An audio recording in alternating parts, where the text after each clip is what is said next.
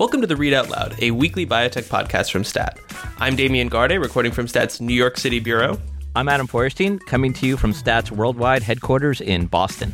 And I'm Rebecca Robbins, recording from STAT's San Francisco outpost. It is Thursday, November 8th, and here's what's on the docket this week. The midterms are over, the Democrats have recaptured the House, and suddenly there's talk of bipartisan cooperation on drug pricing. Stat Washington correspondent Lev Facher joins us to talk about what to expect under a new Congress. Data being presented this week at a big cancer immunotherapy meeting have been kind of disappointing. We'll ask why aren't cancer treatments combining immunotherapies working any better? Novartis floated a price tag for a gene therapy it's developing that would set a new record for the world's most expensive drug. We'll ask, can they really do that? But first, a word about Stat Plus. Enjoying the Read Out Loud? You can get more exclusive coverage from Adam, Rebecca, Damian, and others at Stat with a Stat Plus subscription. Stat Plus delivers daily, market moving coverage of biotech, pharma, and the life sciences. By subscribing today, you'll get access to exclusive stories from our award winning team every day. And as a special thanks to you, our podcast listener, subscribe to Stat Plus now and enjoy 10% off your first year by using the code POD, P O D. We hope you enjoy Stat Plus, and thanks for being a Read Out Loud listener. Let's get right to the big headline the results in the battle for control of Congress. Democrats taking the House of Representatives, surpassing the 23 seats needed to seize control and flip the majority. In the Senate, however, a very different story. The Republicans holding on to power, even picking up seats. President. So, as you have probably heard by now, the Democrats have taken back the House and the Republicans have kept the Senate. But it's worth talking about what a pivotal role the issue of drug pricing has played in the midterms, both on election day and in its aftermath. Consider this about 40% of Americans said healthcare was the biggest issue informing their vote this year. Healthcare is inclusive of plenty of things beyond drug pricing, of course. But drug pricing was the healthcare issue that took center stage the day after the midterms. And remarkably, everyone was on the same page. Right. So President Trump, Senate Majority Leader Mitch McConnell, and the likely soon to be House Speaker Nancy Pelosi all made comments on Wednesday that gestured at a willingness to work across the aisle on drug prices. Joining us today to map out the path forward is Lev Facher, Stats Washington correspondent, who's been leading our coverage of the midterm elections. Lev, thanks for coming on the show. Hey guys, happy to be back. All right, Lev. So, first off, I want to ask you about the election night itself. You spent the evening at the watch party of Bob Hugin, the former Celgene executive turned Republican Senate candidate. Now, as expected, Hugin lost the New Jersey Senate race to incumbent Democrat Bob Menendez. So, let's listen to Hugin's concession speech. Listen, listen, I'm proud of what we've done. I'm proud of, proud of all of you. self-respect the day before this campaign started, and I have my self-respect today. So, Lev, what was that party like? Yeah, as you'd expect, it was subdued. Hugin lost. The returns came in pretty quickly, and you know there was a moment when Hugin was actually delivering kind of a, a beginning of the night speech, and then ABC called the race for Menendez as he was speaking. The bar turned off a lot of the TVs, so uh, a subdued night. But a couple things stood out to me. Uh, one that healthcare and, and Hugin's past at, at Celgene just really were non factors. The voters I spoke to were really much more enthusiastic about voting in a Republican and voting out Bob Menendez than you know they were about health policy issues or Hugin's successful career in, in business. And when Hugin really very graciously took a bunch of time to talk to reporters after the race was called, he was just insistent that the drug industry has has gotten a bad rap in American politics. He said his past at Celgene had no influence on his loss. He did also say that before he jumped into the race, he'd been eyeing a return to a career in life sciences and in neuroscience, he said, or in health IT. So keep an eye out for uh, Hugin in the private sector. Uh, not the happiest night for him on Tuesday in New Jersey. So next, I want to talk about David Mitchell. He's the patient advocate who runs the group Patients for Affordable Drugs. And the super PAC arm of that group poured about $10 million into trying to elevate the issue of drug pricing in the midterms by supporting or opposing certain politicians. So, Lev, I want to know what you think. How did Patients for Affordable Drugs do on Tuesday night overall? Well, we asked David. He said they did great. He said it was a great night for drug pricing. Rebecca, you and I had written that, you know, of that $10 million, a lot of it went toward races that weren't particularly competitive. But if you look at four races that were competitive, Patients for Affordable Drugs seems to have done really very well. They won in a Texas House district where, where Pete Sessions lost. He'd been a target of theirs. Bob Hugin, of course, lost in New Jersey. He'd been a, a huge enemy of theirs. And it looks like Bruce Poliquin, another Republican target. As of this interview, the Poliquin race has not been called, but the expectation among Maine political experts seems to be that Jared Golden, the Democratic challenger, is going to win that race. One huge blow for them was the loss of Claire McCaskill, who had really campaigned on drug pricing, I think, more aggressively than any other candidate in the country. But three for four in four competitive races would be a very good night for them.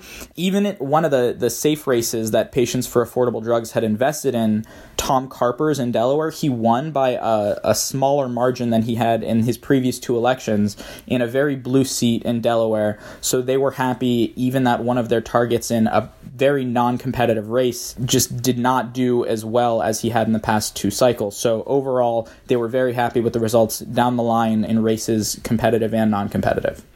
So it was overall a great night for patients for affordable drugs.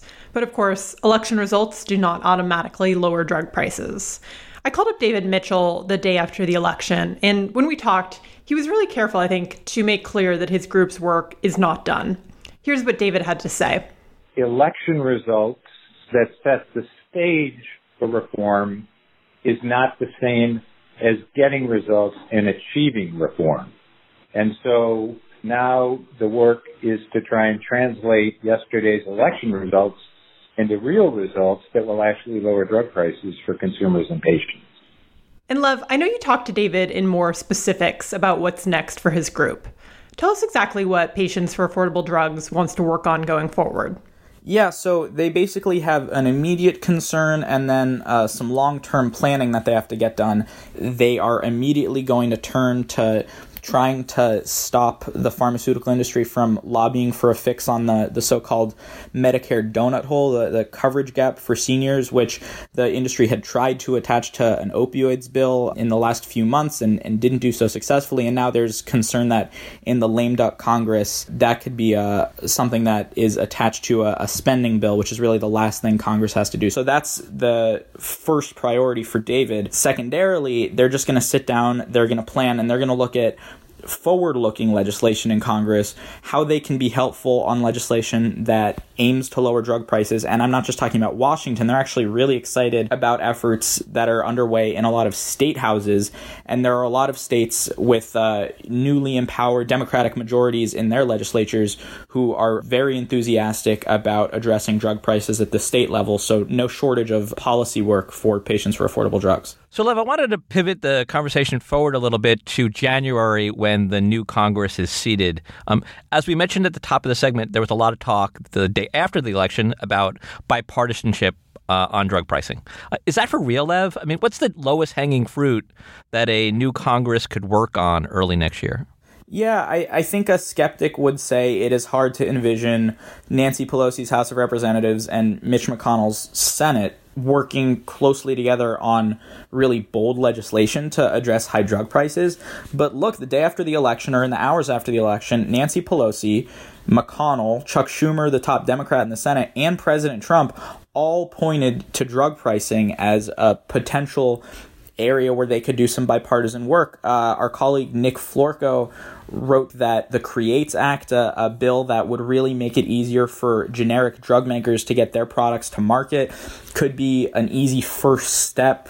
There's talk of removing Medicaid rebate caps uh, or, or, changing some some policy with regard to, to Medicare, and then so-called uh, pay for delay, where brand name drug makers can pay generic makers to, to keep cheaper drugs off the market. A bill to crack down on on that practice also has some bipartisan movement. Uh, in terms of the bolder Democratic proposals, it's it's harder to see something like Medicare Part D negotiation becoming law, but it is certainly an interesting question what Nancy Pelosi can get her Democratic controlled House of Representatives to do, even if it's just kind of to show Democrats' political chops and, and what would happen if they were to control both chambers of Congress. So, with that shuffle that you mentioned, it of course means that lawmakers are going to be changing key leadership roles on committees that oversee health policy.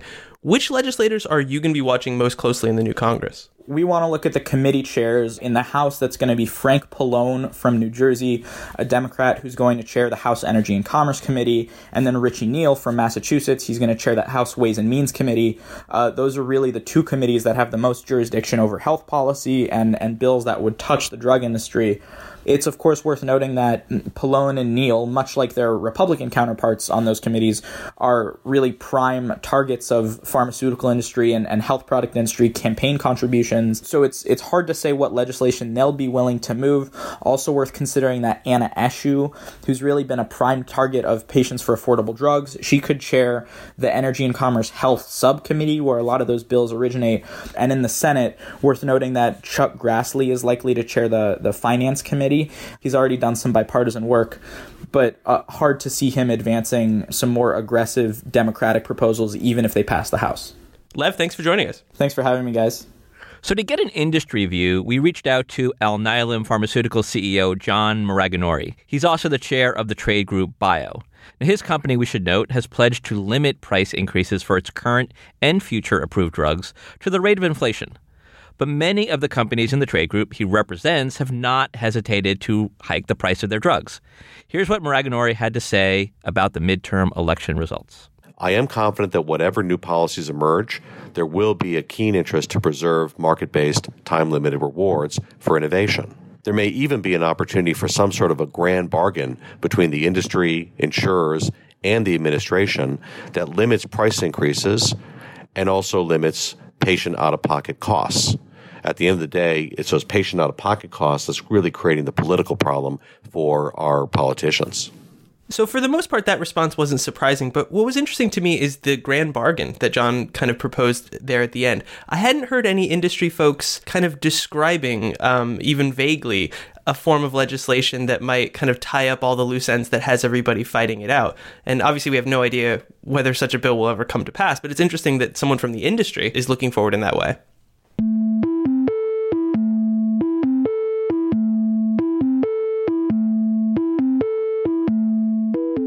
Immunotherapy has changed the lives of patients around the world. But the biggest brains in oncology are still struggling with one big question Why don't the latest treatments work for more people? So, as we record this podcast, oncologists and cancer researchers are in Washington, D.C. for the annual meeting of the Society of Immunotherapy of Cancer, or SITC for short, and you can bet that that question is a big topic of discussion. Yeah, and as the name implies, the focus of the SITC meeting is cancer immunotherapy. Now, this is a biotech podcast, so of course we've discussed cancer immunotherapy quite often, but for those that need a refresher, we're referring to the drugs that work by signaling or activating a person's own immune system to target and kill cancer cancer cells. Cancer immunotherapies have transformed the way that doctors treat many types of cancer. They're not cures for some patients. They are, to be clear, life extending drugs. And as you'd expect, those immunotherapies also generate billions of dollars of sales for the biopharma companies that make and sell them. Yeah, Damian, but, you know, not all is rosy in the land of cancer immunotherapy. And as we just mentioned, these are great drugs for some patients. For example, the most successful and well known type of immunotherapy, called checkpoint inhibitors, are only effective for about one third of patients. For a majority of cancer patients, these checkpoint inhibitors don't do much of anything. Which brings us back to the SITC meeting. For the past few years, biotech and pharma companies have invested heavily in new research aimed at making immunotherapy drugs like checkpoint inhibitors more effective for a larger number of cancer patients. They're trying to do this by developing different types of immunotherapy drugs that can be used in combination with checkpoint inhibitors. And it all makes sense on paper, and just about everyone believes that combination therapy is sort of the gilded future of cancer treatment. The problem is that so much of the clinical data generated to date from these combinations have been just sort of mediocre. Yeah, and a lot of different approaches are being tried. You know, if you helicoptered in to the SITC meeting this week, you'd hear presentations on like this alphabet soup of promising biologic targets. Sting, IL-2, LAG-3, OX40, TLR, to just name a few. But so far, adding these new drugs to checkpoint inhibitors have not produced the kind of stop the presses results that cancer researchers had hoped for. And really, a lot of the data is just too early to interpret or not impressive at all. So, this raises a simple question Is the industry on the right track with combination immunotherapy? What if none of these approaches work and the efficacy that we see today with checkpoint inhibitors on their own is pretty much the best result we're going to get for cancer patients? Damian, you have any thoughts on that? So I think the situation you just described would be like the bleakest possible scenario. But I do think that infinitely smart people have kind of come back to earth a little bit on the optimism that they used to sort of espouse around this area. One thing that I often think back to is, is a recent big cancer conference was host to lots of combination therapy presentations, and yet the big takeaway from that big meeting was that combining a checkpoint inhibitor with chemotherapy, which predates any of us, was the most powerful thing that was demonstrated at that conference. You know, Damian, I think it's worth noting that you know, if you go back to the early days of immunotherapy, the early days of the checkpoint inhibitors, you know, those clinical trials were, again, they were not all that great. There was a lot of questions about whether those drugs would work. And, and over time, the data obviously strengthened to where we are today. But I think your point about chemotherapy is, is a really good one. And it's, you know, it's somewhat surprising and maybe a little bit disappointing to a lot of people that, you know, the most effective combination approach today in immunotherapy does involve like old fashioned, kind of toxic chemotherapy. And of course, there's a Wall Street impact to all of this, right? Right. So the stock market value of biotech and drug companies trying to develop combination immunotherapies have come way down as as we describe this exuberance has sort of deflated. So maybe the best way to illustrate Wall Street's concerns is by looking at the performance of a basket of cancer drug stocks that was created by biotech investor and friend to read out loud, Brad Loncar. Not all of the stocks in this basket are focused on immunotherapy, but they are all cancer drug makers. And the value of this cancer stock basket peaked back in March, but has dropped by almost half since then. And that valuation peak occurring in March is interesting, right? Because that was right before the failure of a combination immunotherapy clinical trial. It was in phase three, conducted by the biotech company Incyte. Yeah, that's right, Rebecca. And, you know, that failure seemed to be the trigger for kind of this negative sentiment shift. And I think, you know, until we see a breakthrough with some positive clinical data at research meetings like SITC, you know, the skepticism could linger.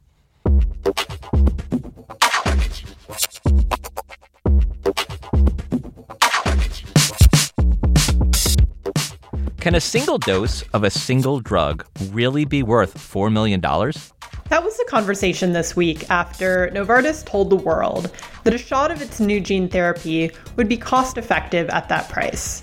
Now, keep in mind, Novartis didn't say it was actually going to charge $4 million, but the headline alone led to lots of gnashing of teeth and comparisons to mafia extortion.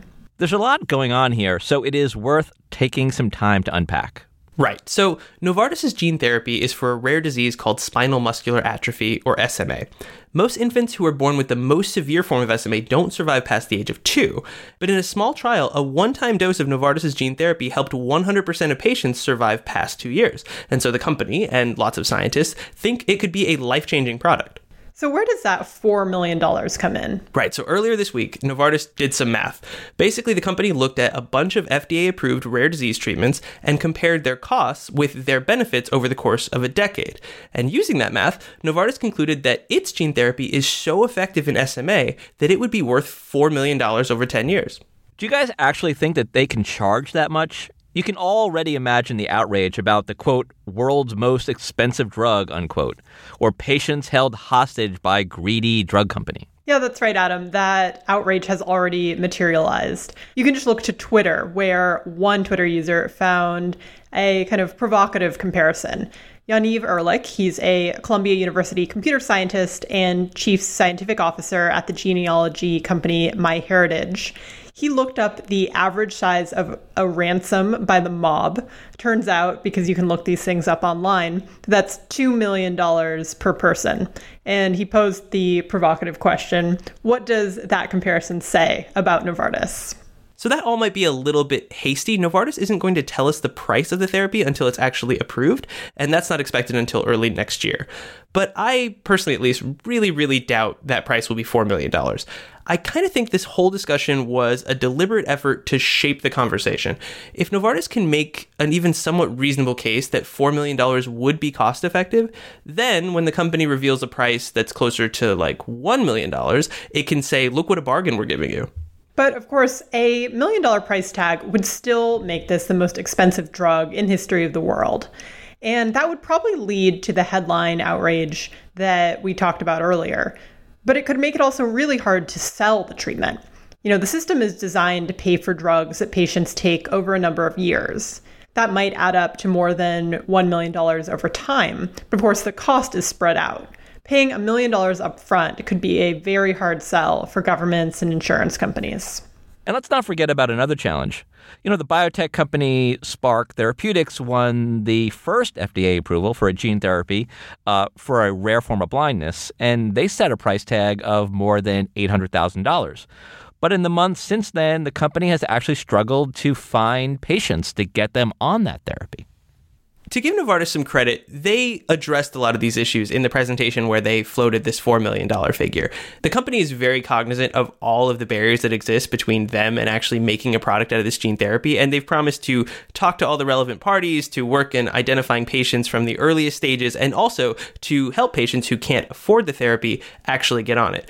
But all of this is academic right now, it's very easy to say. We'll actually find out when the rubber meets the road and this drug wins approval early next year.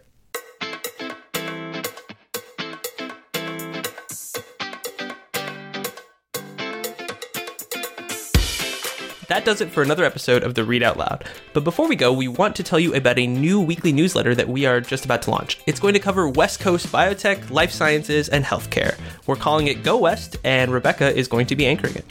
That's right. When we were brainstorming names for this new newsletter, someone on the stat team did suggest Baitwatch, which would have been a pretty delightful name, but unfortunately, or perhaps fortunately, the wise decision makers did decide that we should go with Go West. So I hope you'll subscribe. It's a free newsletter and it'll feature my original reporting as well as a roundup of headlines and things to watch on the West Coast each week. Go West launches on November 14th and you'll be seeing it every Wednesday.